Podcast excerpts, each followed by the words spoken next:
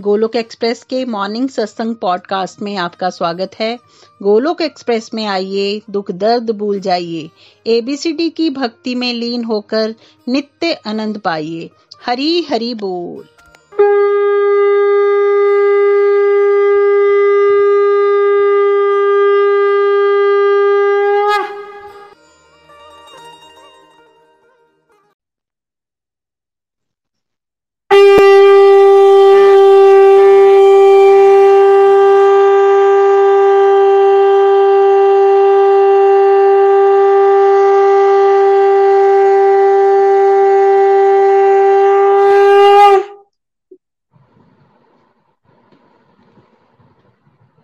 हरे हरि बोल। जय श्री कृष्ण। जय श्री कृष्ण चैतन्य प्रभु नित्यानंद श्री अद्वैत गदाधर श्रीवास आदि गौर भक्त वृंदा। हरे कृष्ण हरे कृष्ण कृष्ण कृष्ण हरे हरे, हरे राम हरे Ram Ram Ram Hare Hare. Visit through the body free as soul. Hari Hari बोल। शरीर से रहिए व्यस्त और आत्मा से रहिए मस्त। कैसे? हरि नाम जपते हुए। Transform the world by transforming yourself. जय श्री कृष्ण जय श्री हरि। ना शस्त्र पर ना शास्त्र पर ना धन पर ना किसी युक्ति पर मेरा तो जीवन आश्रित है प्रभु, केवल और केवल आपकी कृपा शक्ति पर। गोलोक एक्सप्रेस में आइए, दुख दर्द भूल जाइए, एबीसीडी की भक्ति में लीन होकर नित्य आनंद पाइए। जय सिया राम। जय श्री राधे कृष्ण। घर घर मंदिर हर मन मंदिर। ओम नमो भगवते वासुदेवाय, ओम नमो भगवते वासुदेवाय, ओम नमो भगवते वासुदेवाय। श्रीमद् भगवद गीता की जय। फ्रेंड्स, आज की सरल भगवद गीता सत्संग में, सारूप सत्संग में आप सबका हार्दिक स्वागत है। और जो भी डिवोटीज हमें पॉडकास्ट और यूट्यूब से सुन रहे हैं उनका भी हार्दिक स्वागत है। फ्रेंड्स, आज हम थर्टीन चैप्टर में प्रवेश करने जा रहे हैं जिसका नाम है क्षेत्र और क्षेत्र। सबसे पहले चैप्टर को स्टार्ट करने से पहले, ये थोड़ा मुश्किल है चैप्टर, स्टार्ट करने से पहले मैं भगवान श्री कृष्ण का आह्वान करती हूँ, उनका थैंक्स भी करती हूँ कि आज उन्होंने मुझे जय सेवा का मौका दिया, और साथ में उनका आह्वान करती हूँ कि वो मेरी बुद्धि में आए और इस सत्संग को स्टार्ट करने की और एक्सप्लेन करने की क्षमता मुझे प्रदान करें।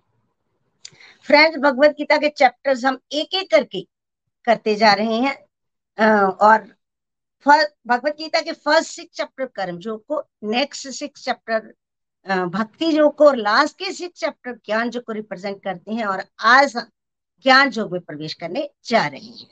कल हमने रेणु जी के श्रीमुख से बहुत ही अच्छे ढंग से भक्ति योग के बारे में समझा था कि कैसे भगवान कहते हैं, भगवान को पाने का सिंपल और बेस्ट तरीका है भक्ति योग, है ना। और हमें भगवान की रूप माधुरी के दर्शन करने, उस ढंग से भगवान को जल्दी पा सकते हैं, और ये बेस्ट तरीका है। और भगवान ने अलग अलग तरीके भी बताए थे कैसे हम भगवान को पा सकते हैं। पहला तरीका भगवान से इश्क हो जाए, दूसरा तरीका कि अगर ये ना कर सके तो विधि विधानों, भक्ति योग के विधि विधानों का पालन करें। ये भी ना कर सके तो फिर हम भगवान के लिए कर्म करना स्टार्ट कर दें। ये भी ना कर सके तो कर्म करें और उसके फल का त्याग कर दें। कर्म फल का त्याग करने से भी मन शांति मिल जाती है। अगर ये भी ना कर सके तो ध्यान लगाए, ये भी ना कर सके तो ज्ञान का अनुशीलन करें। और अगर हम ज्ञान का अनुशीलन करेंगे, भगवान के साथ जुड़ेंगे, तो मतलब कर्म फलों का त्याग करते हुए भगवान के साथ जुड़ेंगे तो स्पिरिचुअल पीस हमें मिलेगी। और लास्ट में भगवान ने बताया था कि भगवान का अति अत्यंत और अतिशय प्रिय कौन है। इसलिए हमने जोर से स्पिरिचुअल प्रैक्टिस करनी है और भगवान के प्यारे बनना है, भगवान को प्राप्त करना है। यही हमारे ह्यूमन लाइफ का पर्पस है। तो अब हम चलते हैं थर्टीन चैप्टर की तरफ। कविता जी प्लीज पढ़ लीजिएगा। हरि हरि। First point.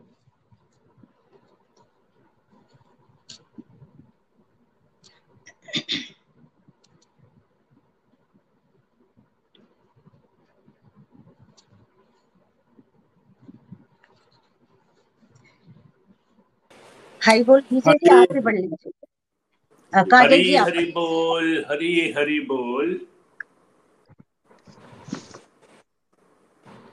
भगवान श्री कृष्ण बताते हैं कि ये शरीर क्षेत्र कहलाता है, इसे जानने वाला क्षेत्रज्ञ, जो एक आत्मा तो दूसरा परमात्मा है, इन सब को जान लेना ही ज्ञान है। हरि हरि बोल। हरि हरि हरि हरि बोल। Thank you Vijay ji. हरि हरि बोल। फ्रेंड्स, पहले ही मैंने कहा कि ये चैप्टर थोड़ा मुश्किल है, लेकिन भगवान हमें क्षमता दें कि हम, मतलब मैं एक्सप्लेन भी कर पाऊं, आप समझ भी पाए। अर्जुन ने भगवान श्री कृष्ण से क्वेश्चन पूछे थे कि प्रकृति क्या है, पुरुष क्या है, क्षेत्र क्या है, क्षेत्रज्ञ क्या है, और ज्ञान क्या है, और ज्ञेय क्या है। और भगवान एक एक करके इसका आंसर आप देंगे। और फर्स्ट पॉइंट में भगवान ने क्षेत्र क्या है, क्षेत्रज्ञ क्या है, इसका आंसर दिया। भगवान कह रहे हैं इसमें कि जीव, हम सब बद्ध जीव है, शिव को मैं मानते ही है, इसमें कोई अतिशयोक्ति नहीं है, है ना। शिव में रहते हैं, रहते तो शरीर में है, शरीर हम नहीं है, हम कह भी देते हैं लेकिन मानते अभी अपने आप को शरीर ही है। बद्ध जीव इस संसार में भी बंधा हुआ है, और वह भौतिक प्रकृति पर क्या करना चाहता है, प्रभुत्व बजवाना चाहता है। सात पॉइंट पाँच श्लोक हमने वहां समझा कि कैसे भौतिक प्रकृति के अंदर, भौतिक जगत में जीव की स्थिति जो है ना, भौतिक प्रकृति पर प्रभुत्व बजमाना है, है ना। तो इस प्रकार प्रकृति पर जब प्रभुत्व जमाता है, उसके कारण से कर्म क्षेत्र पर ध्यान किया जाता है। और शरीर क्या है, क्षेत्र शरीर है, और शरीर किससे बना है, शरीर इंद्रियों से बना है, और इंद्रियां क्या करती हैं, सेंस ग्रेटिफिकेशन करती हैं। और इसी इंद्रियां जब सेंस ग्रेटिफिकेशन करती हैं और उनको भोगने की क्षमता के अनुसार ही उसे कर्म क्षेत्र मिलता है। तो क्या हुआ फिर, क्षेत्र जो है वो हमारा शरीर है, और जो व्यक्ति अपने आप को शरीर मानता है वो क्या है, क्षेत्रज्ञ है। जैसे हम अक्सर एग्जाम्पल लेते हैं कि जैसे मैं इस समय सोफे पर बैठी हूँ, तो मतलब सोफे पर बैठी, सोफा क्षेत्र हो गया, और जो इस पर बैठा है वो क्षेत्रज्ञ हो गया, है ना। तो हमें पता है कि सोफा अलग है और मैं अलग हूँ, है ना। लेकिन संसार में हम क्या करते हैं, शरीर में बैठे हैं, लेकिन हम अपने आप को शरीर ही मान लेते हैं। कोई भी व्यक्ति वैसे देखा जाए तो क्षेत्र और क्षेत्रज्ञ के अंतर को समझना इतना मुश्किल नहीं है, क्योंकि कोई भी व्यक्ति ये सोच सकता है कि शरीर में तो बचपन से लेकर वृद्धावस्था तक आती है, है ना। और शरीर तो बदल रहा है, बचपन में होता है, फिर जवानी में आ जाता है, फिर बुढ़ापे में आ जाता है, लेकिन जो इसके अंदर रहता है ना क्षेत्रज्ञ, वो वहीं रहता है, जो इसे जानता है वो वहीं रहता है, है ना। फ्रेंड्स, ऐसे कर्म के ज्ञाता और कर्म क्षेत्र में अंतर करना कोई मुश्किल नहीं है। देख, देखा जाए शरीर से हम भिन्न हैं। भगवान कह रहे हैं कि जो शरीर क्षेत्र है और इसके अंदर जो क्षेत्रज्ञ रहते हैं ना, वो दो हैं, जैसे आपने पॉइंट में समझा, जो एक आत्मा और दूसरा परमात्मा। और जहां पे अब समझना पड़ेगा कि आत्मा और परमात्मा दोनों क्षेत्रज्ञ हैं। जो परमात्मा क्षेत्रज्ञ हमारे अंदर रहते हैं ना, वो हमारे बेस्ट फ्रेंड है, लेकिन बेस्ट फ्रेंड के रूप में हर समय हमें गाइडेंस देते हैं, हर समय। लेकिन हम क्या करते हैं, हम उनकी गाइडेंस को मानते ही नहीं, हम खुद स्वामी बने बैठे और फंस जाते हैं संसार। फ्रेंड्स, पहले कहा कि ये जो जीव है, जब परमात्मा को की तरफ मुखड़ा नहीं करता, संसार से संबंध जोड़ लेता है, तो इसकी संज्ञा होती है जीव, है ना। वैसे इसको जीवात्मा भी कहते हैं, आत्मा भी कह देते हैं। जो जान चुका है, लौकिक जीव है, जो जान चुका है अपने आप को, अविनाशी हूँ मैं, भगवान का अंश हूँ, क्योंकि भगवान आ, मेरे अंशी हैं, तो आ, भगवान अंशी और मैं अंश हूँ, तो जो गुण भगवान में है वही मेरे में है। जो ये जान जाता है वो लौकिक हो जाता है, उसकी उसका स्थिति जो होती है ना, वो भगवान का शाश्वत सेवक के रूप में होती है। ठीक है, तो इस शरीर के अंदर दो क्षेत्रज्ञ हैं, एक मैं, हम, आप, और दूसरे परमात्मा। इस भगवान कहते हैं कि इस सब को जान लेना ही ज्ञान कहलाता है। और देखिए, हम आप जो है ना, अंतर क्या है दोनों क्षेत्रज्ञ में। हम आप अपने अपने शरीर के कहता है, जैसे नीलम नी आप अपने शरीर को जानती है, मेरे को पता है अंदर से मेरी सोच क्या है, कैसे मैं रहती हूँ। और काजल जी हैं, वो अपने वो जो सोचते हैं वो अपने आप को जानते हैं। विजय जी अपने आप को जानते हैं, और भी जितने भी लोग हैं सब अपने आप को जानते हैं। लेकिन परमात्मा परमात्मा क्या है, वो परम ज्ञाता है, वो सब के अंदर की, ब्रह्मा जी से लेकर पीढ़ी पर्यंत सब के अंदर जो चल रहा है वो सब जानते हैं। और भगवान कह रहे हैं इस पॉइंट में, जो इन सबको जान लेना ही ज्ञान कहलाता है। फ्रेंड्स, क्षेत्र और क्षेत्रज्ञ, क्षेत्र और क्षेत्रज्ञ को जो इस भगवद गीता के माध्यम से अच्छी तरह से अध्ययन कर लेता है ना, वह इस ज्ञान को पा जाता है। हरी हरी बोल। Second point please. Hari Hari बोल जी। पॉइंट टू, पांच महाभूत पृथ्वी, जल, अग्नि, वायु, आकाश, अहंकार, बुद्धि, मूल प्रकृति, तीन गुण, दस इंद्रियां, पांच ज्ञानेन्द्रियां व पांच कर्मेंद्रियां, एक मन, पांच इंद्रियों के विषय, शब्द, रूप, रस, गंध, स्पर्श तथा इच्छा, द्वेष, सुख दुख, स्थूल शरीर, चेतना और धैर्य। इस तत्व समूह को संक्षेप में क्षेत्र कहा गया है। हरि बोल जी। हरि हरि बोल। बड़ा ही प्यारा पॉइंट है, thank you Kavita ji. Friends, इस पॉइंट में भगवान ने हमें दृश्य जगत के बारे में बताया है। दृश्य जगत क्या है, जैसे आपने सबसे पहले पढ़ा कविता जी ने कि पांच महाभूत पृथ्वी, जल, अग्नि, वायु, आकाश, पांच महाभूतों से सारा जगत बना है। सारा जगत इन्हीं पांच महाभूतों से बना है। आप कहेंगे आप कहेंगे ये कैसे हो सकता है, हमें तो दिखते नहीं है पांच महाभूत। देखिए, जैसे एग्जाम्पल लेते हैं, जैसे सोना होता है, सोने से क्या क्या नहीं बन जाता है ना। सोने से कंगन भी बन जाते हैं, अंगूठी भी बन जाती है, कान के टॉपस भी बन जाते हैं, झुमके भी बन जाते हैं, बालियां भी बन जाती हैं, पाँव, मतलब कोई भी गहना बन जाता है। लेकिन अगर जानकार को बोलोगे ना कि जी क्या है, वो कह, वो कहेगा जी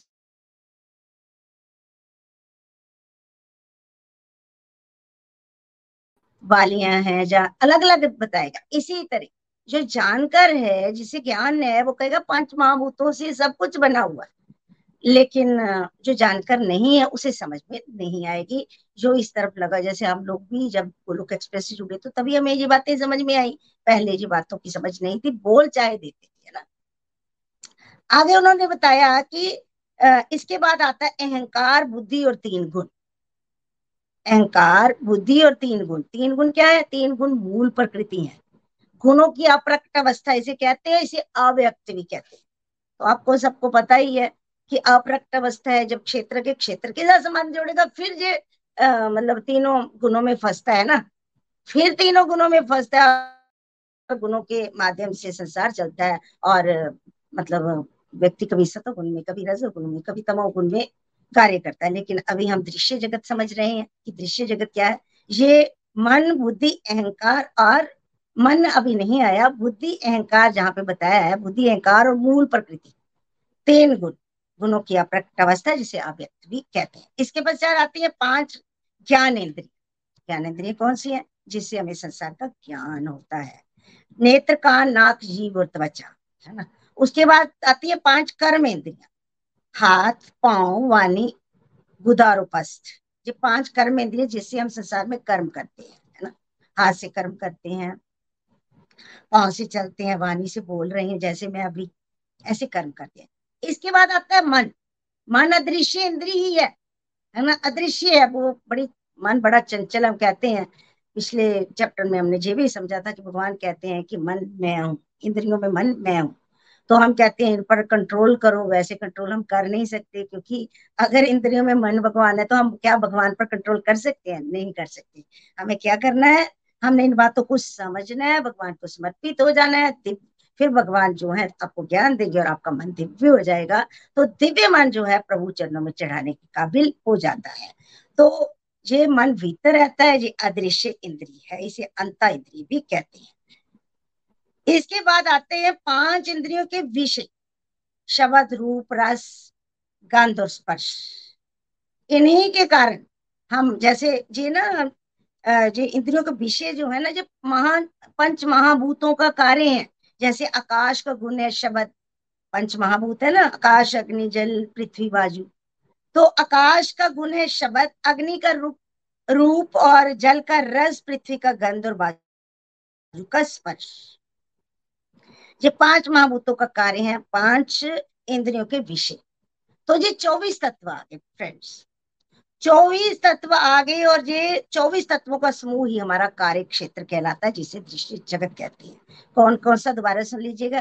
पांच महाभूत, पांच कर्मेंद्रिय, पांच ज्ञानेंद्रिय, पांच ज्ञानेंद्रियों के विषय बीस हो गए, और एक मन बुद्धि अहंकार और मूल प्रकृति जिसे तीन गुण कहते हैं, इससे सारा संसार चल रहा है। देखिए जब होता पता क्या है, यदि कोई इन चौबीस विषयों का विश्लेषण कर ले तो उसे जो कार्य क्षेत्र समझ में आ जाएगा, दृश्य जगत समझ में आ जाएगा। क्षेत्र के जब अविवेक के कारण, देखिए क्षेत्र के अविवेक के कारण ना, ज्ञान के कारण ही इससे संबंध जोड़ता है। समझ नहीं होती ना, अंदरूनी विषयों की समझ नहीं होती। ये तो हमने गोलोक एक्सप्रेस से जुड़कर हमें भगवद गीता समझी तो हमें समझ में बात आ रही है, वैसे समझ नहीं होती संसार में। तो हम शरीर की तरफ जहाँ बदजी बन जाते हैं। अब हमें समझना है कि क्षेत्र के जब क्षेत्र के साथ अविवेक के कारण संबंध जोड़ लेता है ना, तो फंसता है। तो क्या होता है, तो उसके अंदर क्षेत्र में इच्छा, द्वेष, सुख दुख आदि विकार अंतःकरण में पैदा होते हैं।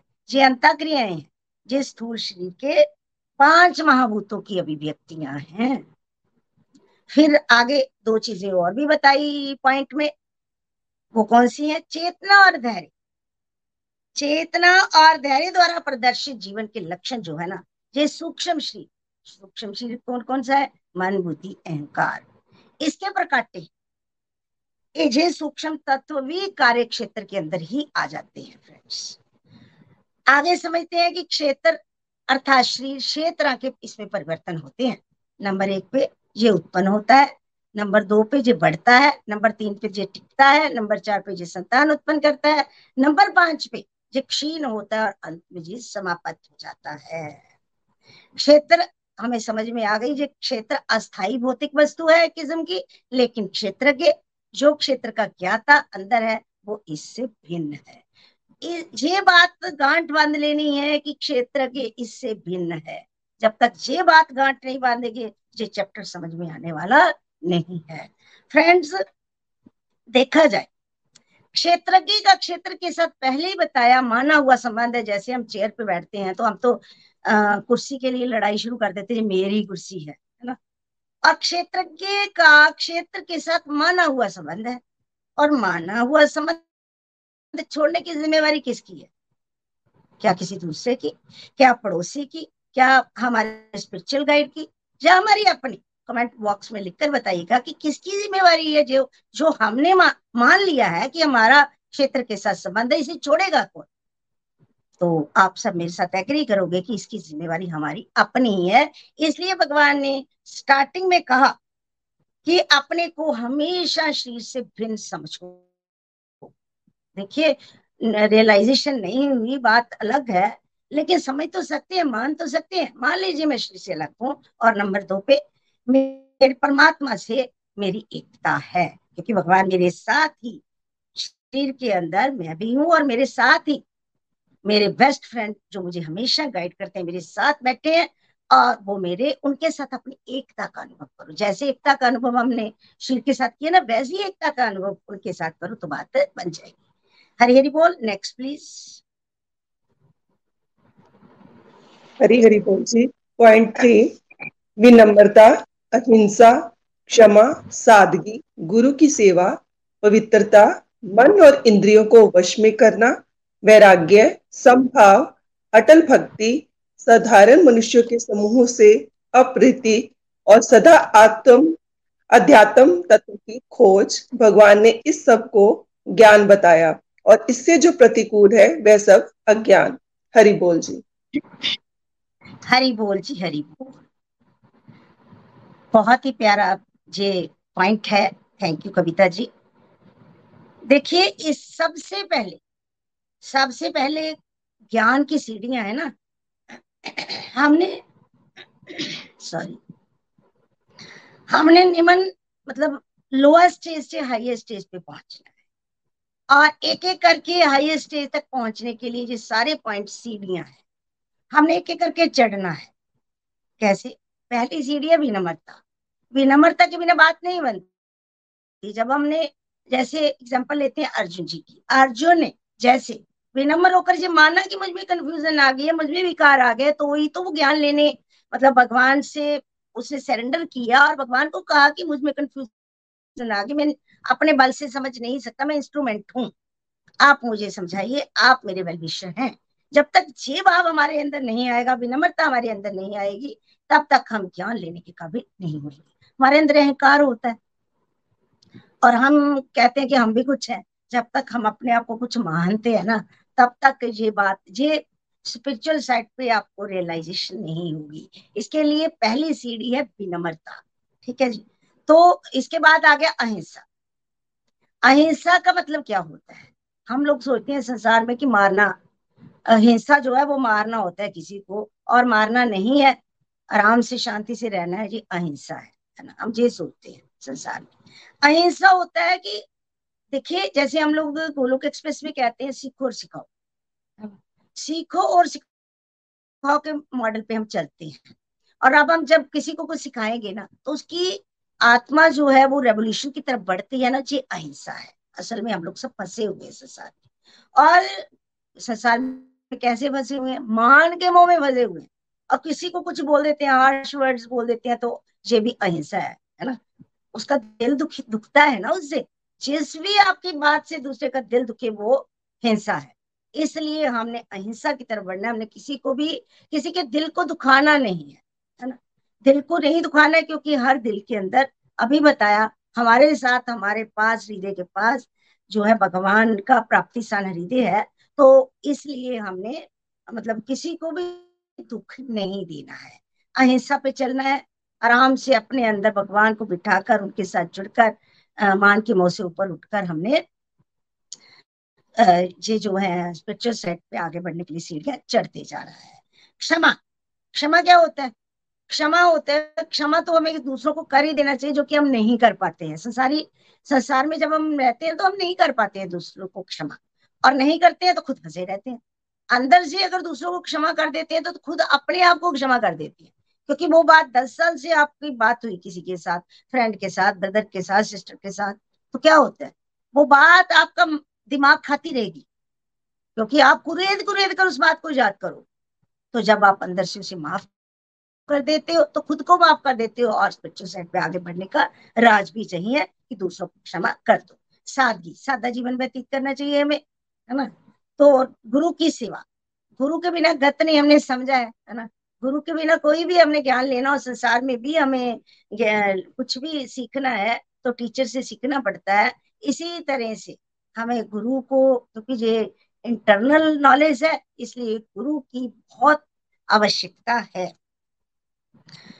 फ्रेंड्स, ये खास करके स्पिरिचुअल नॉलेज तो गुरु के बिना संभव ही नहीं है। गुरु जो बोलते हैं उसके उन वचनों पर धीरे धीरे हमने अक्षरशः विश्वास करना है, तो हम भी स्पिरिचुअल साइड पे आगे बढ़ जाएंगे। इसके बाद आ गया पवित्रता, अंदर की पवित्रता और बाहर की पवित्रता। अंदर की पवित्रता, जब आप मतलब हरे कृष्णा मंत्र करते हो, नाम जाप करते हो, तो अंदर की पवित्रता होती है। बाहर की पवित्रता, किसी को हार्श वर्ड्स नहीं कहने हैं, गलत शब्द यूज करते हैं तो भी तो हमारी वाणी अपवित्र होती है ना, तो हम लो फेस में जाते हैं। और साथ में अच्छी तरह से स्वच्छ बन के रहना है, कपड़े धोए, मतलब नहा धो के अच्छे अगर ड्रेस डालते हैं तो तो भी हमें अच्छा लगता है। तो अंदर बाहर की पवित्रता, वैसे हमारी जिह्वा पे नाम जाप नाचना चाहिए, तो हमारा अंदर बाहर दोनों ही स्वच्छ होते हैं। इसके बाद आगे मन और इंद्रियों को वश में करना।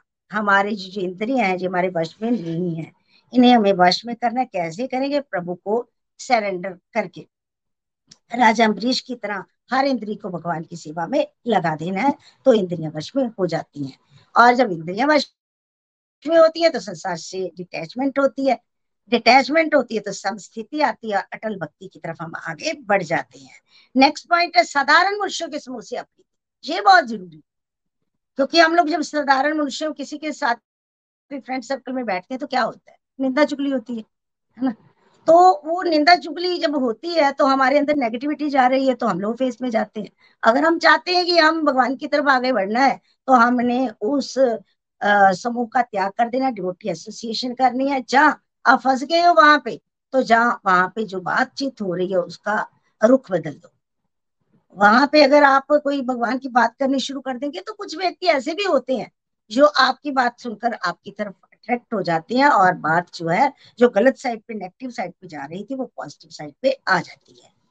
इसके बाद आया पॉइंट लास्ट, सदा अध्यात्म तत्व की खोज, जहाँ पे जैसे हम लोग गोलोक एक्सप्रेस से जुड़कर धीरे धीरे भगवद गीता पढ़ रहे हैं, बाकी भी स्क्रिप्चर्स को पढ़ रहे हैं, सत्संग साधना सेवा को तरजीह दे रहे हैं, तो इस तरह से हमने अध्यात्म तत्व की खोज में हर समय लगे रहना चाहिए। हमारा मन अंदर से बुद्धि में कृष्णा को बिठा के मन को उनके साथ जोड़ देना है, जिससे हर समय ये बातें हमारे अंदर घूमनी चाहिए।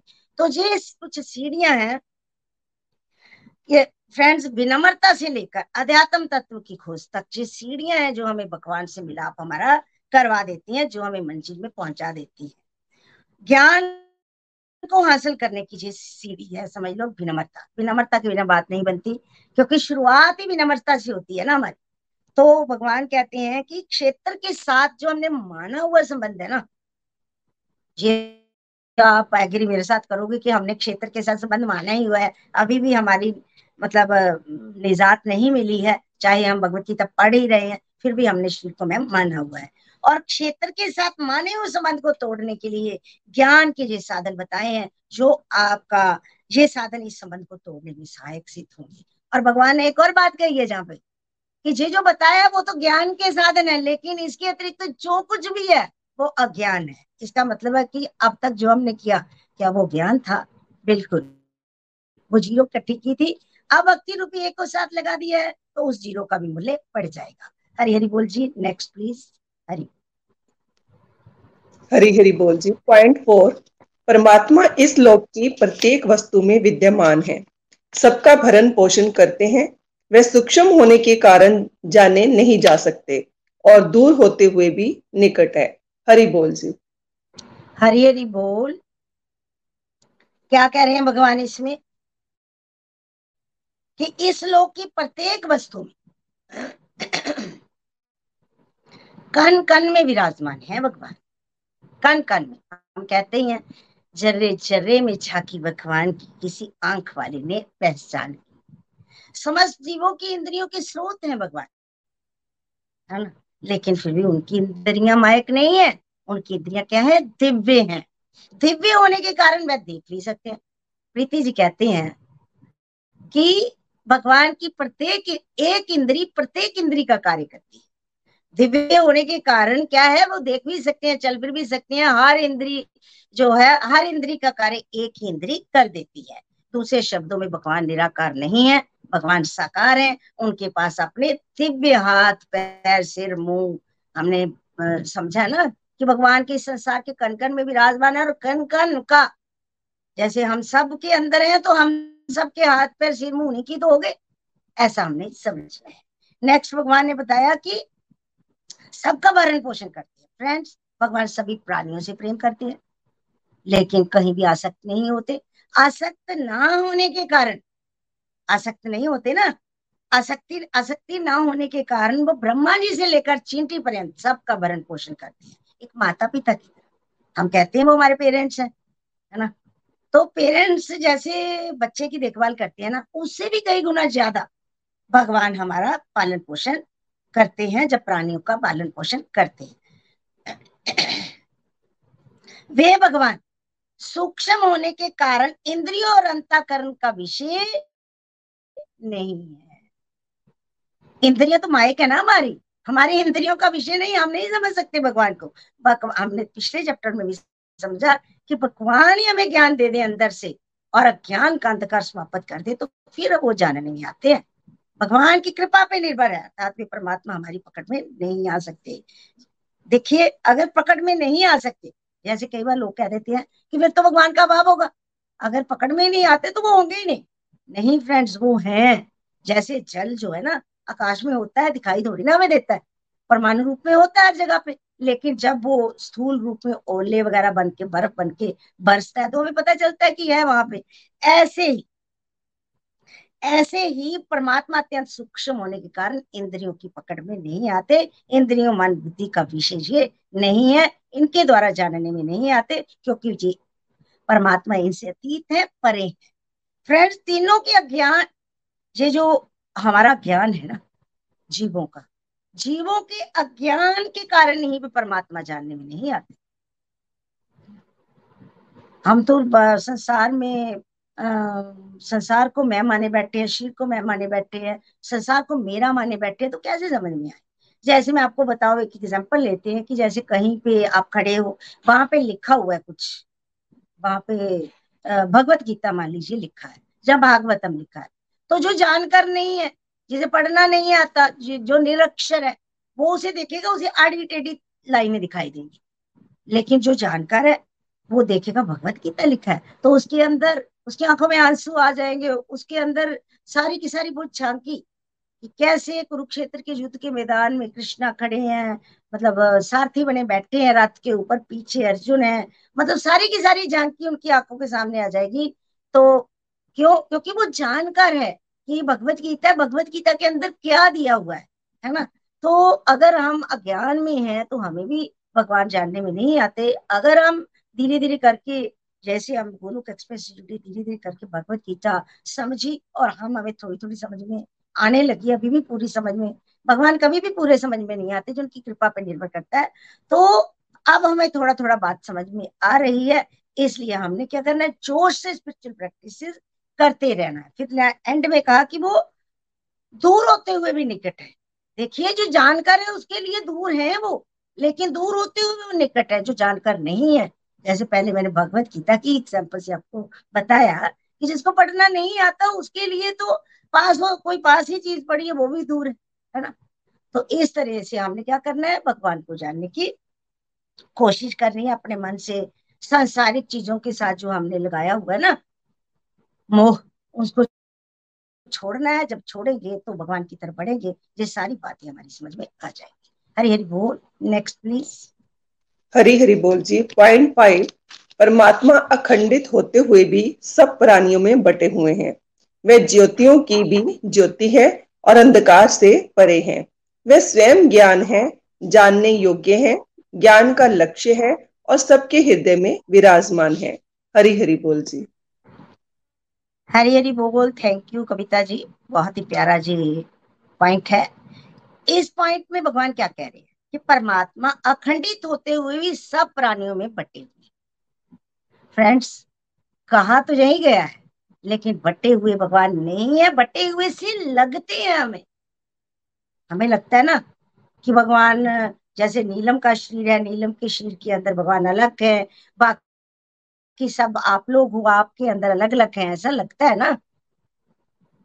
हम तो समझ ही लेते हैं क्योंकि हमें समझ नहीं है, लेकिन जैसे जैसे हम आगे बढ़ते हैं हमें लगता है कि ये लगता है कि अलग अलग है, वैसे भगवान जो है वो अलग नहीं है। एग्जाम्पल लेते हैं, जैसे ऊपर महाकाश, नीचे छोटे छोटे घड़े पड़े हैं, हम लोग जैसे घड़ियां पड़ी हैं छोटी छोटियां, और वो महाकाश तो एक है, विभाजित नहीं है, अविभाजित है, विभाग रहित है। तो भी भिन्न भिन्न घड़ों के संबंध से, जो नीचे घड़े पड़े हैं उनके संबंध से अलग अलग प्रतीत होता है ना। वो जब कोई घड़ा टूट जाए तो जो महाकाश का मतलब प्रतीत हो रहा है वो नहीं प्रतीत होएगा, वो उसी में समा जाएगा, है ना।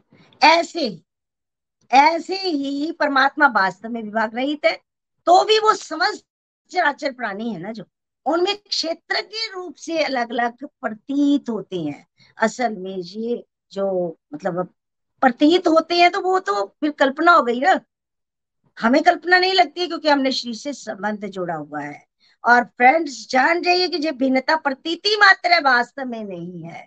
जब अपनी जो बात गांठ बांध लेनी है, पल्ले बांध लेनी है कि ये भिन्नता जो है ये प्रतीति मात्र है, वास्तव में नहीं है। असल में परमात्मा एक है और सर्वत्र परिपूर्ण है। आगे क्या बताया, वह ज्योतियों की ज्योति और अंधकार से परे हैं। देखिए फ्रेंड्स, यहाँ पे जो जितनी भी ज्योतियां आपको दिखाई देती है, सूर्य, चंद्रमा, तारे, विद्युत, जितनी भी बाह्य ज्योतियां और अंता ज्योतियां भी, मन बुद्धि अहंकार हमारी अंताकरण की ज्योतियां हैं। जितनी भी ज्योतियां हैं इनका प्रकाशक भगवान भगवान स्वयं प्रकाशक है। आपने पीछे जब विश्व रूप के दर्शन किए वहां देखा ना कि कैसे हजार सूर्य से भी ज्यादा उनके अंदर से तेज निकल रहा था। एक एक सूर्य का तेज हम सहन नहीं कर पाते, तो हजार सूर्यों का तेज जो है भगवान के अंदर से उस उसको भी मात दे रहा था, भगवान का तीस हजार सूर्य। तो कैसे उनको जाना जा सकता है, कैसे ये बातें समझी जा सकती हैं? अर्जुन को दिव्य दृष्टि मिली तो अर्जुन को समझ में आ गई। हमें भी डिवाइन विजन मिलेगा तो हमें भी ये बातें समझ में आएंगी। ठीक है जी। तो परमात्मा ज्योतियों की ज्योति है, अर्थात सबको प्रकाश देने वाले हैं, उनका प्रकाशक कोई नहीं है, अर्थात वहां पर कोई भी चीज पहुंच नहीं पाती। देखिए कहते हैं, हमने भी सुना है प्रीति जी की श्रीमुख से कि भगवान धाम में रहते हैं, इतना तेज है और उस तेज से कुछ उनके धाम से किरणें बाहर आ जाती हैं जिससे सूर्य प्रकाशित होता है। तो बताइए आप, भगवान स्वयं प्रकाशक हैं और अंधकार से परे। सूर्य को कोई पूछे कि आपने कभी अंधकार को देखा तो क्या सूर्य भगवान क्या कहेंगे? कि जब वो चले जाते हैं तो ही तो अंधकार आता है। उन्होंने कभी अंधकार को नहीं देखा क्योंकि अंधकार उनका विषय ही नहीं है। फ्रेंड्स, आगे भगवान ने कहा कि वह परमात्मा स्वयं ज्ञान है, जहाँ पे ज्ञानम शब्द परमात्मा के स्वरूप का वाचक है, है ना? परमात्मा के स्वरूप का वाचक है तो जीव उन्हीं का अंश है, हमारे भी स्वरूप का वाचक हो गया, हमें भी इस तरफ आगे बढ़ना चाहिए। और परमात्मा चेतन और बोध स्वरूप है। ये बातें क्यों समझाई जा रही हैं आपको? क्योंकि हमें इनको समझना है, आत्मसात करना है और फिर आगे बढ़ना है। फिर कह रहे हैं वह जानने योग्य है, वह जानने योग्य है। भाव उस परमात्मा का ज्ञान प्राप्त करना, हमारे हमें ह्यूमन फॉर्म मिली है ना, ये काहे को मिली? ताकि हम उनका ज्ञान प्राप्त करें, है ना? क्योंकि ह्यूमन फॉर्म का लक्ष्य ही यही है कि वो ज्ञान प्राप्त करे और आगे बढ़े और अपने जीवन को धन्य बनाए, है ना? तो हमने क्या करना है, प्रत्येक जीव को प्रयत्न करना चाहिए कि शरीर में रहते रहते इन सारी बातों की रियलाइजेशन वो कर ले। देखिए ये जीवन बहुत अमूल्य मिला है, चौरासी लाख जोड़ने से श्रेष्ठ मिला है और हमें इस अपने अमूल्य जीवन को भूखों में बर्बाद नहीं करना है। हमें भगवान के साथ जुड़कर बुद्धि में कृष्णा को बिठा के मन को उन्हें सौंप कर इन सारी बातों को समझना है, क्योंकि वो ज्ञान का लक्ष्य है। परम लक्ष्य हमारा कौन है? भगवान है। अब प्रश्न उठता है कि जानना तो चाहिए, पर जाने कैसे? जानने कैसे? पिछले पॉइंट में आपने ज्ञान के पॉइंट्स पढ़े, विनम्रता से लेकर अध्यात्म तत्व की खोज तक। उस ज्ञान के द्वारा असत्य का त्याग होने पर परमात्मा हमें जानने में आ जाती है। अगर हम असत्य का त्याग करें, असत्य क्या है? मैं ये शरीर हूँ, ये असत्य है, अज्ञान ही है। और भगवान को तत्व से तभी जाना जा सकता है जब इस देहाध्यास से मुक्ति मिले। और देहाध्यास से मुक्ति कैसे मिलेगी? ज्ञान की सीढ़ियां चढ़ेंगे तो विनम्रता से लेकर अध्यात्म तत्व की खोज तक। लास्ट में भगवान ने कहा कि सबके हृदय में विराजमान है भगवान का। देखिए कण कण में विराजमान है वैसे भगवान। तो यहाँ पे क्यों कहा कि सबके हृदय में विराजमान है? क्योंकि आपने अगर प्राप्त करना है ना उनको, तो उनका प्राप्ति स्थान हृदय है। हम कहते हो अभी पहले बताया कि भगवान आपके शरीर के अंदर आपके साथ ही बेस्ट फ्रेंड के रूप में आपको गाइडेंस देने के लिए बैठे हैं, तो उनका प्राप्ति स्थान हृदय है। ये बात याद रखें। हरी हरी बोल। Next please. हरी हरी बोल जी। पॉइंट सिक्स, भगवान कहते हैं कि इस ज्ञान को वास्तव में उनके भक्त ही समझ सकते हैं और यह जानकर उनके स्वरूप को प्राप्त होते हैं। हरि बोल जी। हरि हरि बोल। बिल्कुल सही। इस पॉइंट में भगवान ने बिल्कुल सही कहा कि इस ज्ञान को कौन समझ सकता है? भक्त समझ सकते हैं। क्या अभक्त समझ सकता है? जो साइंस का क्रिटिसिज्म कर रहा है, जो भगवान की निंदा कर रहा है, तो वो क्या समझ सकता है? नहीं समझ सकता। इसलिए हमें क्या करना है? हमें भक्त बनना है। जैसे जैसे हम गोलोक एक्सप्रेस के साथ जुड़कर इन मॉडल्स को समझ रहे हैं, मिथ्स, मिथ्स को तोड़ रहे हैं, अंदर से रेवोल्यूशन की तरफ आगे बढ़ रहे हैं, तो हमें भी ये बातें समझ में आ रही है ना कि हमें क्या बनना है? हमें भक्त बनना है। फ्रेंड्स, जो व्यक्ति क्षेत्र को ठीक तरह से जान लेता है, क्षेत्र को पहले आपको सेकेंड पॉइंट में बताया क्षेत्र क्या है, दृश्य जगत के बारे बारे में जब बताया था, तो जो व्यक्ति इस क्षेत्र को ठीक तरह से जान लेता है वो अपने आप को शरीर में रहने वाला देखने लग जाता है। हम शरीर में रहते हैं ना, तो वो देखने लग जाता है ये क्षेत्र है और मैं इस शरीर के अंदर रहता हूँ। फिर उसके बाद ये जो ज्ञान के पॉइंट्स बताए आगे, विनम्रता से लेकर अध्यात्म तत्व की खोज तक, ये ज्ञान का साधन समुदाय उस तर, उसको ठीक तरह से जो जान जाता है, इस तो इसको ठीक तरह से जानने से, इसे जीवन में अपनाने से हमारा देहाध्यास मिट जाता है। हमने देह के साथ संबंध जोड़ा हुआ है, वो मिट जाता है। धीरे धीरे करके होता है, ग्रेजुअल प्रोसेस से। गए तत्व को ठीक तरह से जान लेने से फिर क्या होता है, भगवान की प्राप्ति हो जाती है। तो जी प्राप्ति होएगी कैसे, तरीका वही है, हम स्पिरिचुअल गाइड से जुड़े रहे, स्क्रिप्चर को स्क्रिप्चर्स को अच्छी तरह से पढ़ें, समझें, घुड़ें, उसके अंदर अपने उनके इंस्ट्रक्शंस को जीवन में अपनाएं, सत्संग साधना सेवा में इन्वॉल्व रहें। तो ये सारी की सारी बातें जो है, भगवान की शरण में जब जाते हैं शरणागत भक्त आसानी से इन सारी बातों को गुरु कृपा से समझ आता है। जो भी शरणागत भक्त इन बातों को समझ कर गह तत्व परमात्मा को तत्व इसके जान लेता है, वो भगवान कहते हैं मेरे भाव को प्राप्त हो जाता है। हमने करना चाहिए, भाव क्या है भगवान का, सच्चिदानंद, सत चेत आनंद। सत मतलब इटरनल, भगवान शाश्वत है, हमेशा रहने वाले हैं, समझना है हम उन्हीं के अंश है। चेत फुल ऑफ नॉलेज, नॉलेज से भरपूर है, और आनंद full of bliss.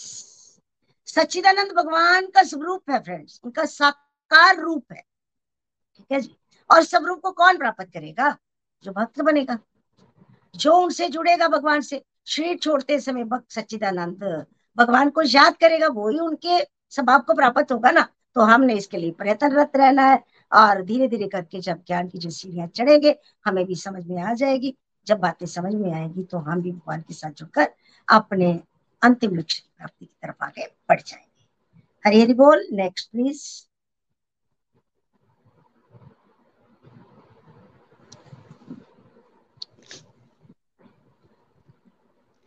Hari Hari बोल जी। पॉइंट सेवन, जो भी घटित हो रहा है उसकी निमित्त प्रकृति है, और जीवात्मा ही इस संसार में सुख दुख भोगने का उत्तरदायी है।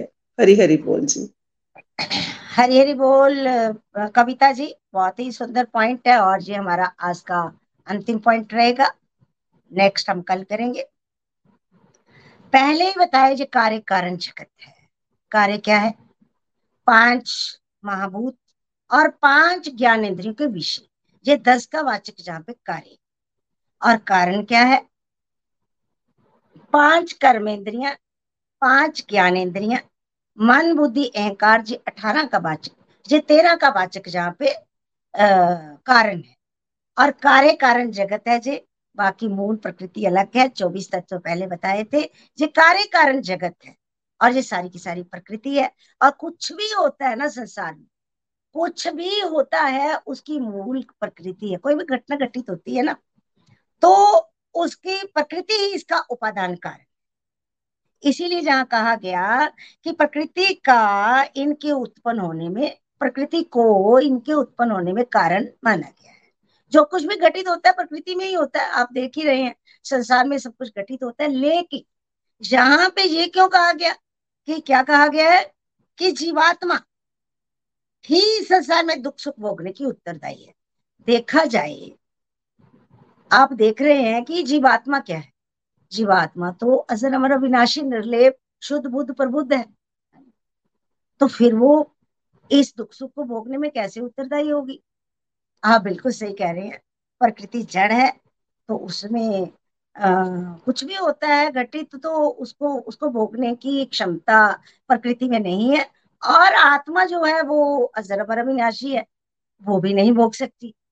लेकिन फिर बात क्या है, राज क्या है, देखिए प्रकृति का संग किया है, क्षेत्रज्ञ ने क्षेत्र का संग किया है, है ना। प्रकृति के संग से जीवात्मा क्या होता है, जीवात्मा में दुख सुख जो भोग रही है उसकी प्रतीति होती है, भोक्तापन।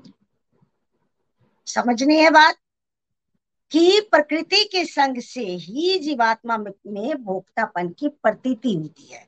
जे प्रकृति पुरुष का संग क्या है, जे अनादि है। हमने समझा था प्रकृति भी अनादि है और जीव भी अनादि है और इनका ये संग भी अनादि है। इसीलिए प्रतीति हो रही है ना भोक्तापन की जीवात्मा में, जीवात्मा को भोक्तापन में निमित्त जहाँ कहा गया है। इसी बात को स्पष्ट करने के लिए एग्जाम्पल लेते हैं। जैसे गाड़ी है, गाड़ी का एक्सीडेंट हो जाता है, तो एक्सीडेंट तो कार का हुआ, टूटी हुई कार प्रकृति है, टूटी भी कार, डेंट भी कार पे पड़ा तो प्रकृति में पड़ा, लेकिन क्या कार में क्षमता है कि उसका दुख सुख सहेगी? नहीं, क्योंकि प्रकृति में दुख सुख सहने की क्षमता ही नहीं। तो किसे दुख सुख होगा? जिसकी वो कार है, मालिक को दुख होगा ना। इसीलिए जहां ये बात कही गई है कि प्रकृति में सब कुछ होता है, परंतु दुख सुख प्रकृति में भोगने की क्षमता नहीं है, इसलिए दुख सुख संसार में भोगने का जीवात्मा उत्तरदायी है, क्योंकि उसने संबंध जुड़ा हुआ है। एक और एग्जाम्पल लेते हैं, व्यक्ति बीमार है, बीमारी कहाँ हुई? शरीर में, है ना। व्यक्ति बीमार है, बीमारी शरीर में हुई, अनुभव सोल करती है। अनुभव तो हमें होता है ना, जैसे मेरे घुटनों में दर्द थी, तो दर्द तो मतलब टांग में थी, घुटनों में थी, लेकिन उसको एक्सपीरियंस तो मैं करती थी ना, बहुत दर्द होती, उसको एक्सपीरियंस मैं करती थी। उस समय तो इन बातों की समझ नहीं थी, आज समझ में बात आती है क्या कि प्रकृति इफेक्ट तो सीधी प्रकृति हो रही है, लेकिन उसमें क्षमता ही नहीं है दुख सुख को सहने की। क्यों होता है ऐसा? क्योंकि जीवात्मा ने पिछले पिछले जन्मों में कोई ऐसा कार्मिक आ, कोई ऐसा कार्मिक अकाउंट है उसका, जिसके कारण इस जन्म में उसे इस सुख दुख को एक्सपीरियंस करना पड़ा। तो आत्मा जो है या जीवात्मा जो है वो ऐसे तो एक्सपीरियंस नहीं करेगी, उसके लिए कुछ ना कुछ आधार तो चाहिए। तो वो शरीर आधार है, वो जीवात्मा शरीर के थ्रू इस दुख सुख को एक्सपीरियंस कर रही है, डायरेक्टली जीवात्मा जो है वो एक्सपीरियंस नहीं कर सकती। इसलिए फ्रेंड, जो कुछ भी घटित हो रहा है वो प्रकृति में हो रहा है, उसकी निमित्त प्रकृति है, और पर दुख सुख भोगने की उत्तरदायी जीवात्मा है। ये बातें भी हमें गोलोक एक्सप्रेस के साथ जुड़कर ही समझ में आई हैं। धीरे धीरे करके हमने आगे बढ़ना है और बाकी के पॉइंट्स हम कल समझेंगे। इसी चैप्टर के बहुत ही प्यारा जी हमें मंच मिला है, जिसके माध्यम से आगे बढ़ते जा रहे हैं फ्रेंड्स। इसके लिए मैं अपने मेंटोर्स निखिल जी, नितिन जी, प्रीति जी का शुक्रिया कर, अदा करती हूँ, उनका थैंक्स करती हूँ कि उन्होंने हमें ये प्यारा सा मंच दिया, और इस इस जिसके माध्यम से हम इन बातों को समझ भी पा रहे हैं, आत्मसात भी कर पा रहे हैं, और अपने जीवन के लक्ष्य की प्राप्ति के लिए आगे भी बढ़ पा रहे हैं। जय श्री कृष्ण। हरे कृष्णा हरे कृष्णा, कृष्णा कृष्णा हरे हरे, हरे राम हरे राम, राम राम हरे हरे। Thank you. हरी बोल।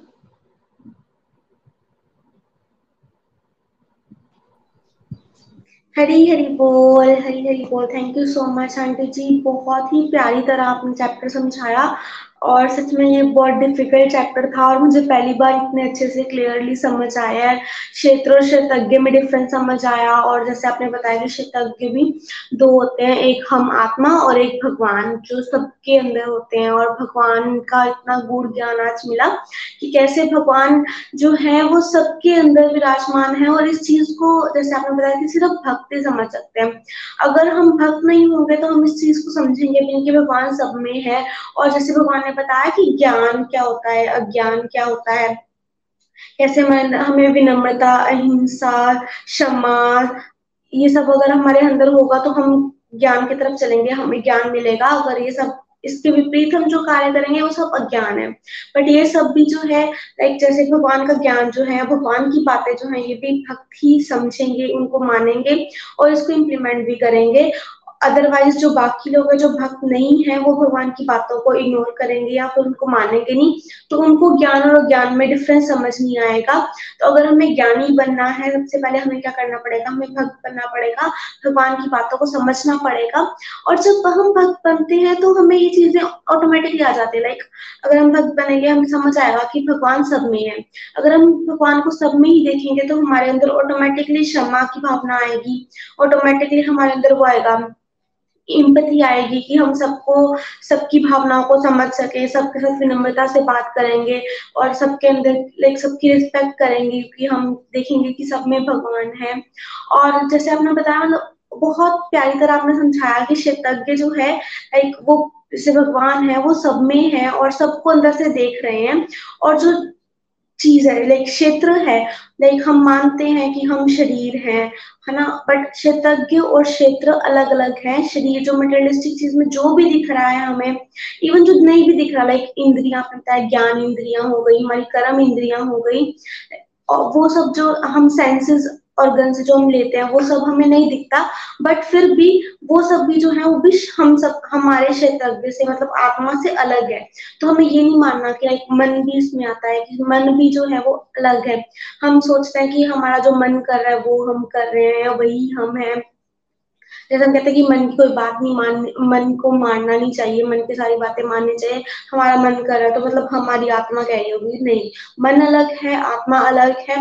मन जो कह रहा है वो आत्मा वो नहीं चाहती है, मन भी अलग है बिल्कुल। इसलिए हमें खुद को भी मन नहीं मानना है, और बुद्धि भी जो है वो भी अलग है। ये नहीं है कि बुद्धि जो कह रही है वही हमारा आत्मा कह रही है, नहीं, बुद्धि भी अलग है, मन भी अलग है, और हमारा अहंकार भी अलग है, और हमारा जो आत्मा है वो बिल्कुल अलग है। इसीलिए हमें अपने आप को समझना है कि लाइक जो भी हमारी सेंस ऑर्गन्स हमें भटकाने की भटकाने की कोशिश करें, तीन गुण हमें भटकाने की कोशिश करें, मन बुद्धि अहंकार हमें भटकाने की कोशिश करें, या फिर मटेरियलिस्टिक चीज में कोई भी चीज हमें अट्रैक्ट करने की या भटकाने की कोशिश करें, हमें अपने आप को उसी टाइम रियलाइज करवा देना ये चीज कि ये सब चीजें जो है वो बिल्कुल डिफरेंट है। ये सब चीजें हम नहीं है, हमारी आत्मा ये नहीं चाहती, हम एक्चुअल में आत्मा है और हमें उस पर ही फोकस करना है। हम जैसे आपने बताया कि ये मेरे को बहुत अच्छा पॉइंट लगा कि कैसे जो है हम भोगता नहीं है, मतलब हम जो है हमें जो पुराने कर्म है उसके अकॉर्डिंग हमें वो तो मिलेगा, बट एक आत्मा है, आत्मा को तो कोई भी चीज लगती नहीं है, वो तो भोग नहीं सकता ऐसे। तो हमें क्या किया गया, हमें इस मटेरियलिस्टिक वर्ल्ड की उससे क्षेत्र में डाल दिया गया है, शरीर में डाल दिया गया है, जिसके थ्रू हम क्या कर सकते हैं, जिसके थ्रू हमें जो लाइक दुख सुख या जो भी कष्ट वगैरह वो हम भोग पा रहे हैं। अदरवाइज हम समझ जाए कि क्षेत्र अलग है, हम अलग हैं, और हमें कुछ नहीं हो रहा, लाइक जो भी चीज शरीर को हो रही है, क्षेत्र को हो रही है, क्षेत्रज्ञ को कोई इफेक्ट नहीं हो रहा, तो फिर हमें ये दुख सुख जो है या जो भी प्रॉब्लम्स है वो प्रॉब्लम्स लगेंगी नहीं। बट बट उसमें वो क्या होगा कि मेन चीज ये है कि अगर हम रियलाइज करें तभी, अगर हम खुद को ही क्षेत्र मानना शुरू कर दे तो फिर हर चीज जो है हमें बहुत डीप इम्पैक्ट करेगी। हर चीज लाइक छोटी छोटी चीजें भी होंगी वो हमें लगेगा कि हमें प्रॉब्लम हो रही है, बट एक्चुअली मटेरियलिस्टिक चीज की जितनी भी प्रॉब्लम्स हैं वो हमें नहीं हो रही, वो किसको हो रही, क्षेत्र को हो रही है। क्षेत्रज्ञ को कुछ नहीं हो रहा, बट क्षेत्र के थ्रू ही क्षेत्रज्ञ पर इफेक्ट आ रहा है। तो इस चीज को समझना बहुत जरूरी है। और थैंक यू सो मच, आपने इतनी प्यारी तरह हमें समझाया और एक एक चीज काफी अच्छे से क्लियर हो पाई। पहली बार मुझे चैप्टर इतने अच्छे से समझ आया, तो थैंक यू सो मच। चलिए अब हम रिव्यूज की तरफ चलते हैं। सबसे पहले हम चलते हैं आरती जिंदल जी के पास, लुधियाना। हरी हरी बोल आरती जी। हरी हरी बोल, हरी हरी बोल एवरीवन। आज हमने नीलम आंटी जी के माध्यम से क्षेत्र और क्षेत्र के माध्यम से आत्मा के बारे, परमात्मा के बारे, कर्मों के बारे, ज्ञान के बारे बहुत कुछ इजी वे में समझा। तो फ्रेंड्स आज हमने क्षेत्र क्षेत्रज्ञ के माध्यम से समझा कि ये जो आत्मा है और जो शरीर है ये दोनों अलग अलग है। जैसे कि क्षेत्र क्षेत्र क्या होता है, खेत, और क्षेत्रज्ञ क्या है, उसको जानने वाला, मतलब कि किसान। किसान को पता होता है कि मैंने अपने खेत में कौन सा बीज बोया है, कैसा बीज बोया है और कैसी फसल होगी। तो इसी प्रकार जो हमारा शरीर है वो क्षेत्र है, मतलब कि वो है फील्ड ऑफ एक्टिविटी। क्योंकि आत्मा है जो वो भी कोई कार्य अब स्वयं तो कर नहीं सकती, तो वो कार्य होता है शरीर के माध्यम से। तो जो शरीर है हमारा वो कर्मों की खेती करता है, तो आत्मा स्वयं ये कार्य नहीं करती। और हमारे जो शरीर में वैल्यू होती है वो आत्मा की होती है, बॉडी की नहीं। क्योंकि जब शरीर से आत्मा चली जाती है तो इस शरीर, ये शरीर है वो जीरो हो जाता है। तभी कहा जाता है कि देहांत हो गया, मीन्स के देह का अंत हो गया। जो आत्मा है वो कभी नहीं मरती, वो अजर अमर अविनाशी है। और आत्मा, जो शरीर को जानने वाला होता है वो एक आत्मा होती है और दूसरा परमात्मा होता है। फिर हमने प्रकृति के बारे में भी समझा कि ये जो हमारा स्थूल शरीर है हमें नजर आ रहा है ये प्रकृति के पांच तत्वों से मिलके बना है। और इसके साथ ही हमारे वो सूक्ष्म शरीर भी होता है जो कि मन, बुद्धि और अहंकार है। फिर हमें नीलम आंटी जी ने ज्ञान के बारे में भी बहुत अच्छे से समझाया कि जब हमें ज्ञान प्राप्त होता है ना तो हमारा जो बिहेवियर है वो चेंज हो जाता है, मीन्स के गुड हो जाता है। हमारे अंदर डिवाइन क्वालिटीज आनी शुरू हो जाती है, हमारे में विनम्रता आती है, सहनशीलता आती है, फॉरगिवनेस का भाव आता है, सेवा भाव आता है, हम समभाव में देखना शुरू कर देते हैं, हमारे अंदर वैराग्य आता है, प्रेम, श्रद्धा, विश्वास बढ़ता है। लेकिन अज्ञानता में जब हम होते हैं तब हमारे अंदर नेगेटिविटीज आती है, हमारे अंदर क्या आता है, तब अहंकार आता है अज्ञानता में। फॉर एग्जाम्पल के दो पेड़ हैं, एक पेड़ पर तो बहुत से फल लगे हुए हैं, लेकिन जो दूसरा पेड़ है उस पर कोई भी फल नहीं लगा हुआ, तो दोनों में क्या डिफरेंस होगा? जिस पेड़ पर ज्यादा फल लगे होंगे वो थोड़ा झुका होगा, और जिस पेड़ पर कोई भी फल नहीं लगा हुआ वो अकड़ा होगा। मींस के जब हम ज्ञान में होते हैं, हमें ज्ञान प्राप्त होता है, तो हम विनम्र बनते हैं, और जो हमारी नेगेटिविटी है, जो अहंकार है, वो हमारा जीरो हो जाता है। फिर हमने ये भी समझा कि परमात्मा हर जगह है, परमात्मा कण कण में विद्यमान है। जैसे कि सूर्य है, तो सूर्य एक है, लेकिन उसकी किरणें तो सब जगह, हर जगह पर, हर इंसान पर, हर गली मोहल्ले में, हर शहर में पड़ती हैं। ऐसा नहीं कि एक जगह पर ही सूर्य की किरणें पड़ती हैं।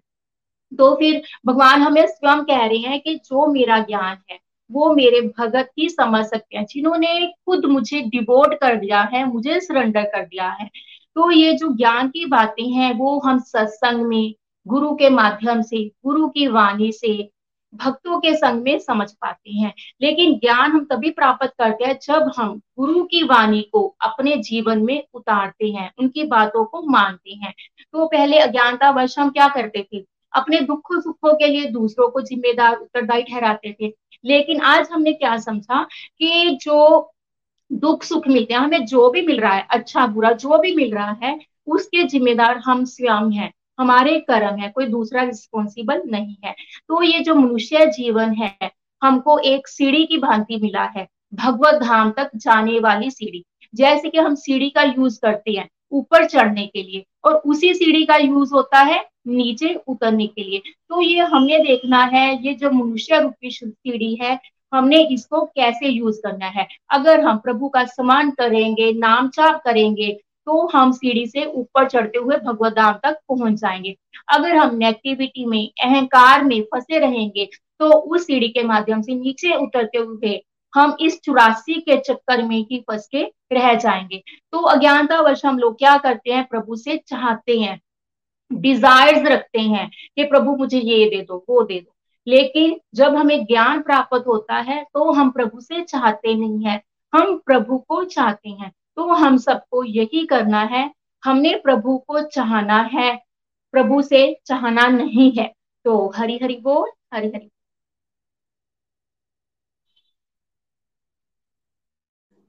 हरी हरी बोल, हरी हरी बोल। Thank you so much Aarti ji, बहुत अच्छे से आपने अपने रिव्यूज रखे, और बिल्कुल जैसे आपने अपनी बड़ी अच्छी एग्जांपल दी जो मुझे बड़ी पसंद आई, कि सूर्य के एग्जांपल आपने बताया कि कैसे जैसे सूर्य की किरणें हर जगह होती हैं, वैसे ही भगवान जो है है तो वैसे अपने धाम में, बट वो हर जगह भी प्रचलित है। लाइक सूर्य है तो वहीं पे, ये नहीं कि वो हर जगह आता है हमारे साथ, बट फिर भी जब उसकी किरणें पड़ती है हम कहते हैं कि सूरज आ गया, है ना। तो लाइक हर में वो जो है उसकी किरणों से ही वो दिखता है, है ना। वैसे ही भगवान जो है वो हर जगह प्रेजेंट है, अपने धाम में है बेसिकली, बट हर जगह भी वो है प्रेजेंट। और हमें जो है लाइक जैसे सूर्य है वो प्रेजेंट है, बट कई बार जब रात आते अंधेरा हो जाता है वो नहीं भी दिखता, वैसे भगवान अगर कई बार हमें नहीं भी दिखे बट फिर भी हमें ये पता होता है कि भगवान वहां पे है, है ना। तो हमें भगवान पे कभी भी डाउट नहीं करना, और उनकी प्रेजेंस को कभी भी इग्नोर नहीं करना। ऐसा नहीं करना लाइक हम कई बार सोचते हैं कि जैसे हमारे सीसीटीवी कैमरा कहीं लगा हो तो हम बड़े अच्छे से रिएक्ट करते हैं कि अच्छा बिहेवियर शो करते हैं, बट कैमरा ना हो तो हम बुरा बिहेवियर शो करते हैं। वैसे भगवान हमें ये देखना है, अगर हमें कहीं लगे कि भगवान है, लाइक मंदिर में हम देखते हैं कि भगवान है तो हम अच्छे से बिहेव करते हैं, बट बाहर हम कोई भी गलत काम करते हैं या वो करते हैं कि हमें कोई नहीं देख रहा। बट हमें समझना है कि भगवान अगर लाइक मंदिर के बाहर भी भगवान है, हर जगह भगवान है, हमारे अंदर भी भगवान है, तो हमें गलत सोचना भी नहीं है, गलत करना भी नहीं है। हर चीज को याद रखने की भगवान जो है हर चीज पे हमारा ध्यान दे रहे हैं, हमारे अंदर क्षेत्रज्ञ की तरह वो बैठे हैं, और हमारे अंदर की हर चीज नोट हो रही है, हमारी सोच भी नोट हो रही है, हमारी थिंकिंग भी नोट हो रही है, हमारा बिहेवियर भी नोट हो रहा है। तो इसलिए हमें क्या करना है, हमें डिवाइन क्वालिटीज अपने अंदर लानी है और नेगेटिविटीज को धीरे धीरे खत्म करना है। तो फ्रेंड्स अब हम चलते हैं प्रेयर्स की तरफ। कोई भी हमारे व्यूअर्स जो है यूट्यूब में, अगर आप प्रेयर्स करवाना चाहते हैं किसी भी किसी के लिए भी, अपने नियर एंड डियर वंस के लिए, उनकी फिजिकल हेल्थ के लिए, कंप्लीट हेल्थ हैप्पीनेस के लिए, स्पिरिचुअल हेल्थ के लिए, तो आप यूट्यूब पे कमेंट कर सकते हैं, और हमारे गोलोकियंस ट्राई करेंगे कुछ ना कुछ मालाज डेडिकेट करें और आप, आपके लिए।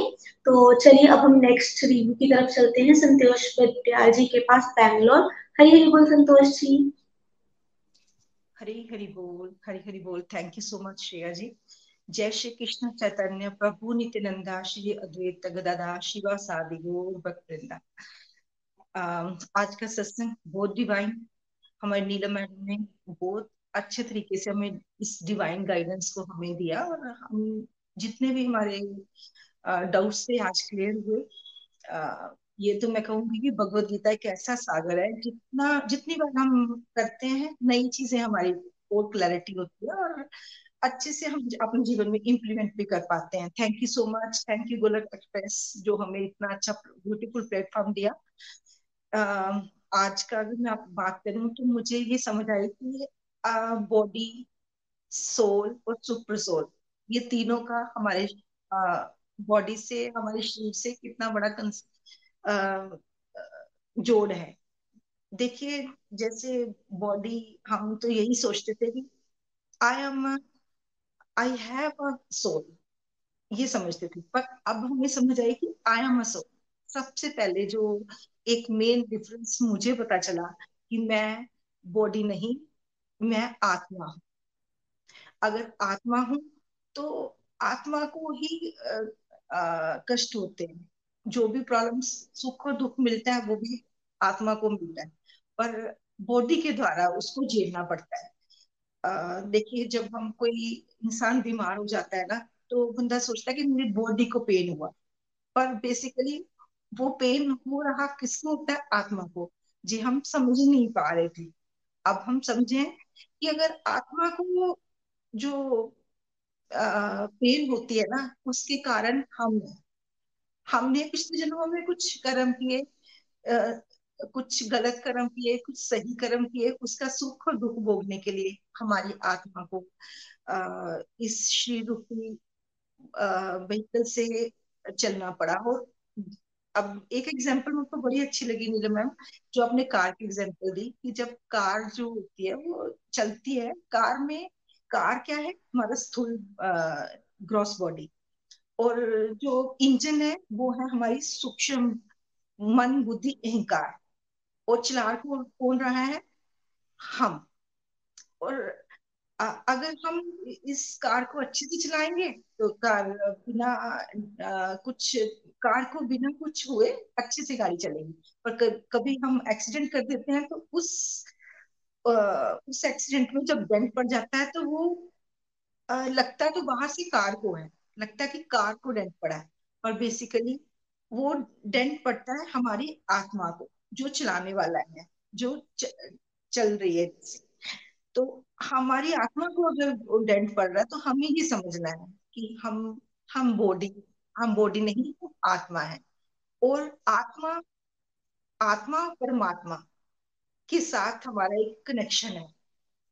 जैसे आपने हमें हमने प्रकृति के बारे में बताया कि जो प्रकृति पांच तत्वों से बनी है, जल, वायु, आकाश, पृथ्वी, अग्नि, इन चार पांच तत्वों से जो हमारी प्रकृति बनी है, जो भी हम देख पा रहे हैं, ये जो आ, देख पा रहे हैं, जो नहीं भी देख पा रहे हैं, ये सब प्रकृति का एक भाग है। और क्षेत्र भी हमें आपने समझाया कि क्षेत्र क्या है? हमारा शरीर, इस शरीर के द्वारा हम कर्म किए जा रहे करते हैं, अच्छे या बुरे। पर अब ये भी क्वेश्चन उठता है कि शरीर के द्वारा अगर अच्छे और किए जा रहे हैं, और कर्ता कौन है? कर्ता कौन है? हमारी आत्मा। और अगर आत्मा के द्वारा किए जा रहे हैं तो हमें वो दुख, सुख और दुख भी हमें ही भोगने पड़ेंगे। और अगर हम इसके हमें ही भोगना है सुख और दुख को, तो हमें क्या करना है? परमात्मा के साथ जुड़ना है। परमात्मा के साथ हम तभी जुड़ पाएंगे जब एक तो हमें भगवान की कृपा मिलेगी। अब मैं कहूँ कि इस कंसेप्ट को हम अगर समझ पा रहे हैं तो कैसे समझ पा रहे हैं? भगवान की हमें कृपा हुई, हम इस प्लेटफॉर्म हमें मिला, इस प्लेटफॉर्म के द्वारा हम इस कंसेप्ट को समझ पाए, और अब हम अपने जीवन में सब चीजों को समझकर इम्प्लीमेंट भी कर रहे हैं।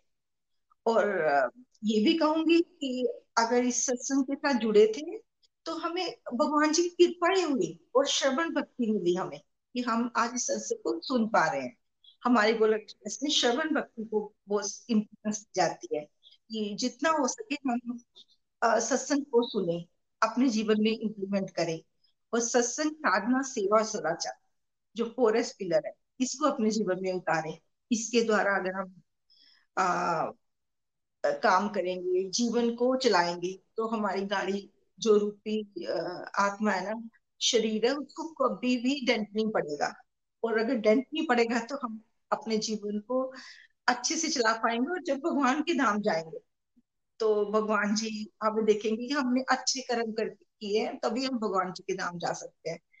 तो भगवान के धाम जाने के लिए एक ही क्राइटेरिया है कि हमें अपने इस जन्म में बिना डेंट, इस गाड़ी को बिना डेंट किए हुए अच्छे से ड्राइव करना है। अच्छे से गाड़ी को ड्राइव तभी कर सकेंगे जब हम किसी की गाइडेंस ले रहे होंगे। तो ये गोलोक एक्सप्रेस जो प्लेटफॉर्म हमें मिला है, इतना ब्यूटीफुल प्लेटफॉर्म मिला है, इसके द्वारा हमें पता चलता है कि हमें अपने जीवन में कैसे अपने जीवन को चलाना है, एनलाइटन कैसे होना है। देखिए, हम इस संसार को असली समझ बैठे थे। एक सपना, हम जब सो, सोते हैं तो एक सपना देखते हैं और उस सपने में हमें लगता है कि सब कुछ सच, रियलिटी लगती है।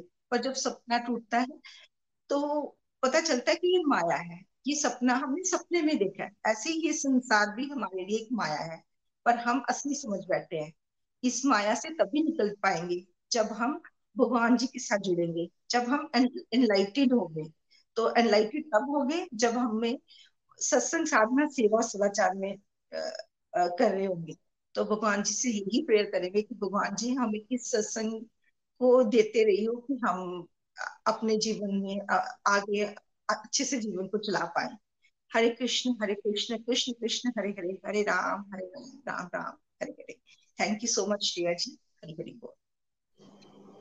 हरी हरी बोल, हरी हरी बोल। Thank you so much Santosh ji.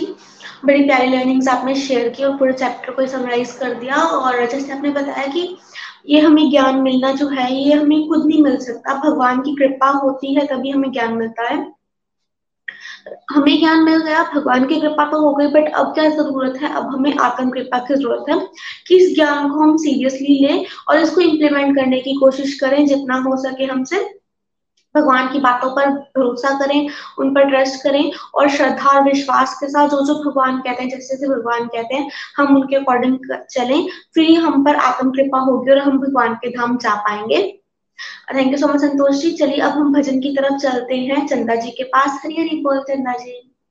Hari Hari बोल, हरी हरी बोल। जय श्री कृष्णा। बहुत ही प्यारा आज का सत्संग था, बड़ा ही प्यारा पावरफुल डोज आज हमें सत्संग के माध्यम से मिल रहा था। अर्ली मॉर्निंग ही इतनी एनर्जी भर जाती है, पता चल जाता है, बड़े सारे डाउट्स क्लियर हो जाते हैं। जैसे मेरा एक डाउट हमेशा होता था कि भगवान जी को कैसे पता चलता है ना हर एक बात, कहाँ भगवान जी के सीसीटीवी कैमरा लगे हैं। तो सत्संग के माध्यम से पता चला कि परमात्मा तो हमारे अंदर ही विराजमान है सभी के, तो सीसीटीवी कैमरा हम सभी के अंदर ही लगे हैं, जिससे प्रभु को सब कुछ पता चल जाता है। Uh, तो thank you so much for the wonderful satsang. तो आज इतना हैवी डोज लेने के बाद थोड़ी मस्ती कर लेते हैं। तो चलिए वृंदावन धाम चलते हैं और करते हैं थोड़ी सी मस्ती। हरी हरी बोल। हम पागल हैं पागल वृंदावन धाम के, हम पागल हैं पागल वृंदावन धाम के, वृंदावन धाम के, हो राधा नाम के, वृंदावन धाम के, श्री श्यामा श्याम के। हम पागल हैं पागल वृंदावन धाम के, हम पागल हैं पागल वृंदावन धाम के, डोले श्याम नाम के पागल वृंदावन पागल खाने में, डोले श्याम नाम के पागल वृंदावन पागल खाने में, मस्ती में मस्त है रहते, मिले पागलपन नजराने में, मिले मस्ती में मस्त है रहते, मिले पागलपन नजराने, मन तू भी पागल हो जा, मन तू भी पागल हो जा, मस्ताने तरंग में खो जा, मस्ताने तरंग में खो जा, चढ़ जाए नशा फिर इस नाम के जाम का, हो चढ़ जाए नशा फिर राधा जी के नाम का। हम पागल पागल हम पागल हैं पागल वृंदावन धाम के।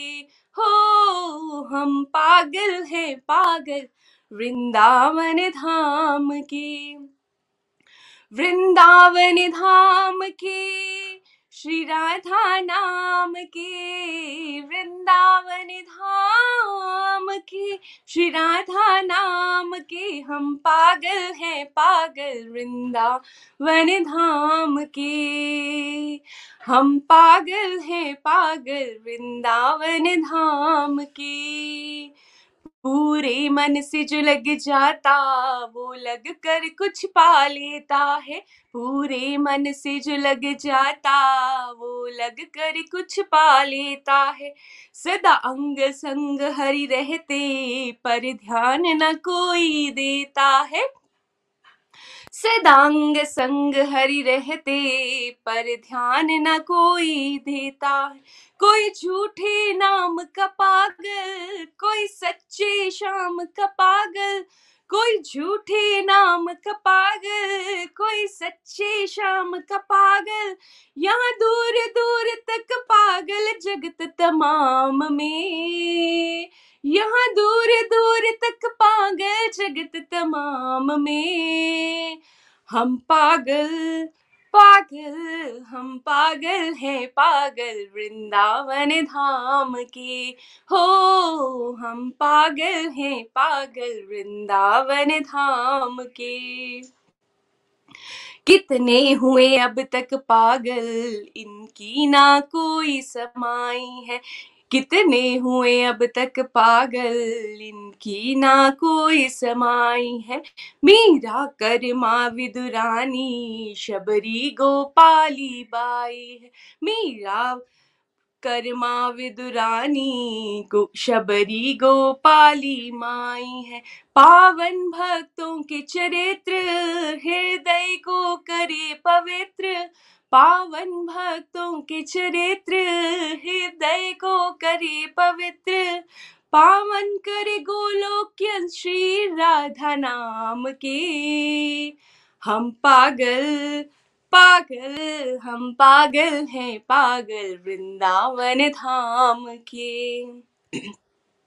हम पागल हैं पागल वृंदावन धाम के, वृंदावन धाम के, श्री राधा नाम के, वृंदावन धाम के, श्री राधा नाम के। हम पागल हैं पागल वृंदावन धाम के। हो हम पागल हैं पागल वृंदावन धाम के, श्री राधा नाम के, श्री श्यामा श्याम के, श्री राधा नाम के, श्री श्यामा श्याम के। हम पागल हैं पागल वृंदावन धाम के। हरि हरि बोल, हरि हरि बोल।